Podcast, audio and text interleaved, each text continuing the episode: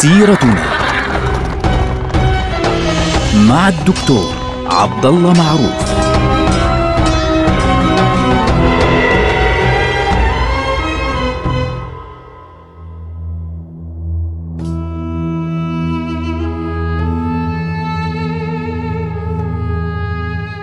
السلام عليكم ورحمة الله وبركاته. سيرتنا سيرة هذه الأمة ونحن الآن في عهد الدولة العثمانية وتحديدا في عهد السلطان عبد العزيز.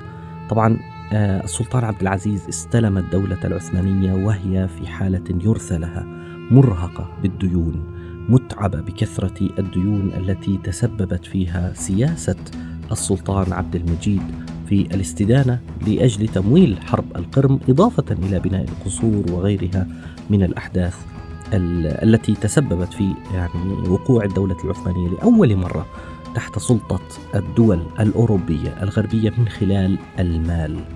طبعا بمجرد استقرار الأحوال المالية للدولة بدأت الفتن السياسية. طبعا الصرب لم يقبلوا بالاتفاقيات السابقة التي يعني كانت في بداية عهد السلطان عبد العزيز لتهدئة الأمور في آه، ثوراتهم فبالتالي آه، بدأ الصرب يهددون بالحرب وانتهى الأمر فعليا إلى اضطرار الدولة العثمانية إلى سحب عساكرها واستقل الصرب في عام 1867 عن الدولة العثمانية بشكل كامل.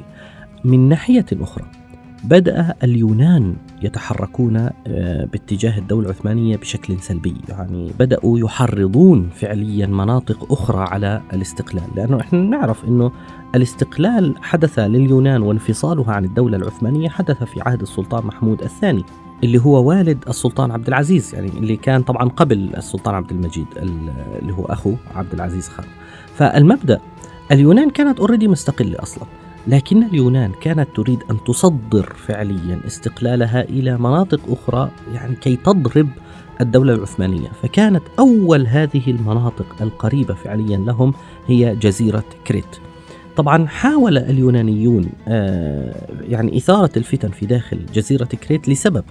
إنهم كانوا يريدون أن يأخذوا هذه الجزيرة ويسلخوها من جسد الدولة العثمانية ويجعلوها جزءا من اليونان فعليا. لذلك الدول الأوروبية الأخرى انتبهت إلى هذا العمل وحاولت أن تمنع اليونانيين من مساعدة الثوار الذين ظهروا في جزيرة كريت. طبعا الدولة العثمانية أرسلت لقمع ثورة كريت جيشا كبيرا جدا وكان هناك فرقة أيضا قادمة من مصر يعني أرسلها إسماعيل باشا اللي هو الخديوي.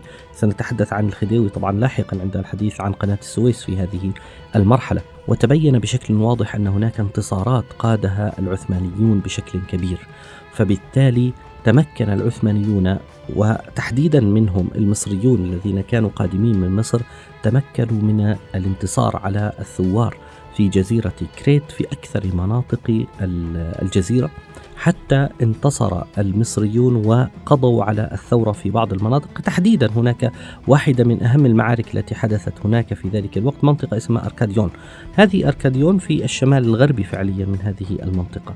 هناك حدثت معركة انتصر فيها الجيش العثماني فعليا. الدولة العثمانية طبعا هي مهتمة مش فقط المصريون المصريين كانوا يعتبرون أنفسهم تحت سيادة الخديوي يعني اللي هو من أبناء محمد علي باشا وليس تحت السيادة المباشرة للسلطان عبد العزيز. فالسلطان عبد العزيز لأجل ذلك كان يوجه جي جيوشه القادمة من تركيا من الدولة العثمانية تحديدا بأن لا تكون أقل من الجنود المصريين فعليا بقوتها.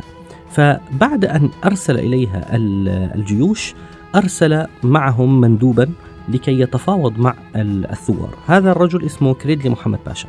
طبعا هذا الرجل يعرف هذه المنطقة جيدا لذلك أرسله السلطان عبد العزيز وفوضه بالتفاوض مع هؤلاء الثوار. لكنه لم ينجح لأنه كان في عنده مشاكل مع السكان في هذه المنطقة ومع القادة قادة الثورات لأنه أصلا كان قديما واليا على هذه الجزيرة.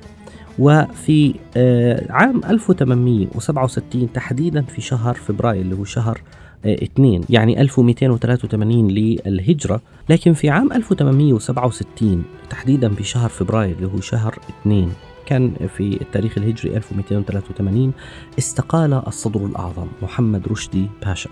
فالسلطان عين مكان الرجل اللي هو محمد أمين علي باشا مرة أخرى.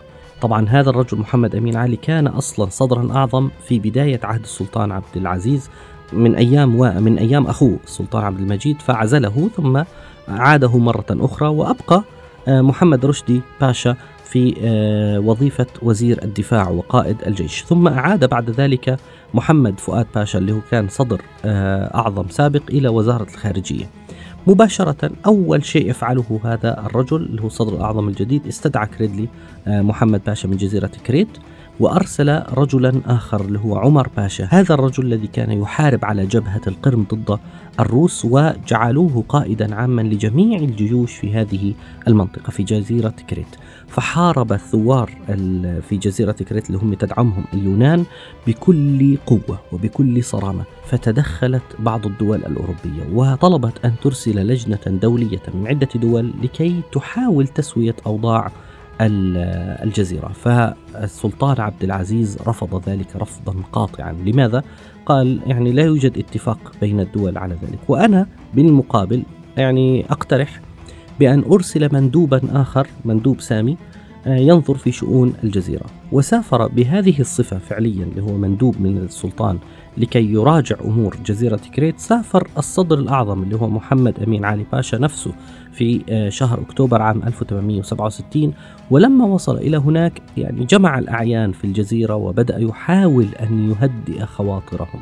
أعطاهم رتب أعطاهم نياشين أعطاهم كل ما يحتاجونه من الأموال وغيره.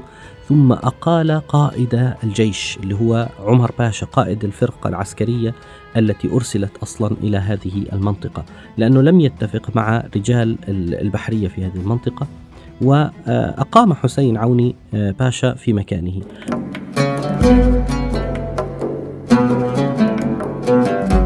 طبعا عمر باشا هذا رجل مش بسيط يعني كان بطلا في حرب القرم فبالتالي الآن عزل فماذا سيحدث؟ عينوه واليا على الجزيرة يعني حتى يجبروا بخاطره عينوه والي على الجزيرة. بعد أن رتب هذه الأحوال يعني بدأت تهدأ الأمور في الجزيرة فعاد الصدر الأعظم إلى آه، إسطنبول في بدايات عام 1868 خاصة أنه صارت الأمور تزداد صعوبة بين اليونان والدولة العثمانية لأن اليونان لم يعجبها هدوء الأوضاع في جزيرة كريت.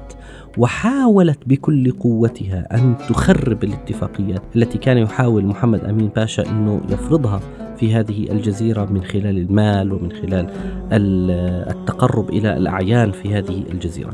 فبالتالي آه، مباشرة عاد الصدر الأعظم إلى إسطنبول وبدأ السلطان عبد العزيز يهدد بالحرب ضد اليونان. فاليونان طلبت مساعدة بعض الدول الأوروبية الأخرى. فالدول الأوروبية الأخرى قالوا لن نساعدك على ذلك ويعني قالوا لهم إذا وقعت حرب بينكم وبين الدولة العثمانية فنحن لن نتدخل. لماذا؟ لأننا تدخلنا سابقا بما فيه الكفاية في أيام السلطان محمود الثاني وضمننا استقلال اليونان فعليا. يعني قبيل الحرب على روسيا ضمننا استقلال اليونان وانتهى الأمر. ولكن أن تبدأ اليونان بمحاولة أخذ الأمور على عاتقها والتوسع وإعلان الحرب ثم استدراج الدول الأوروبية الأخرى لحرب ضد الدولة العثمانية. هذا لم يعجب الدول الأوروبية الأخرى. يعني مش محبة في الدولة العثمانية ولكن لأن المصلحة لا تقتضي ذلك. في النهاية انعقد مؤتمر آخر في باريس مرة أخرى. يعني نفس الفكرة التي كانت قديما في عام 1856 انعقد مؤتمر آخر في باريس وتجمع فيه عدد من آه، قادة ومن مندوبي الدول الأوروبية المختلفة واجتمعوا وقرروا في التاسع عشر من شهر سبتمبر شهر تسعة عام 1869 الموافق شهر جماد الثاني عام 1286 للهجرة.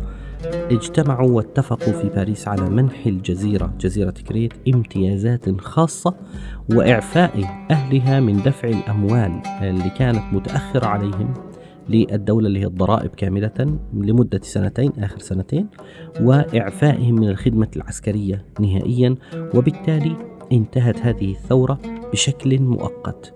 لكن اليونان لم تترك هذه الأمور بهدوء.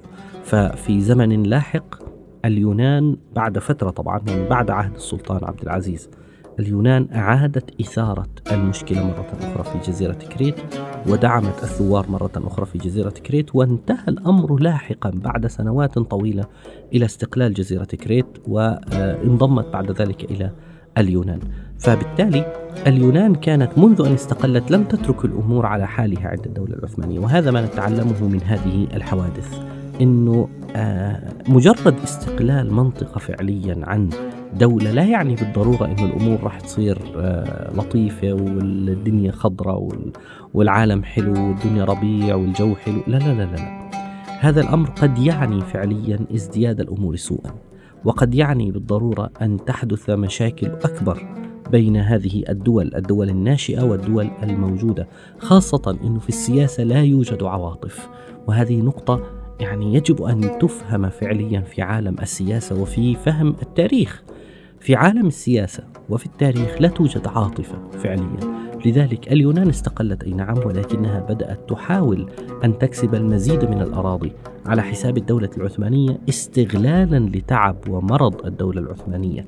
الدولة العثمانية في عهد السلطان عبد العزيز كانت حقيقة كانت رجلا مريضا في آخر حياته يقاوم لكي يبقى فعليا ويلحق بركب العالم المتقدم من الناحية الحضارية المادية. ولكن الوقت كان متاخرا في عهد السلطان عبد العزيز. نلقاكم على خير والسلام عليكم.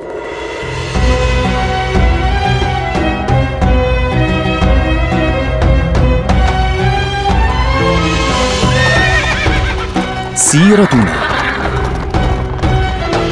مع الدكتور عبد الله معروف.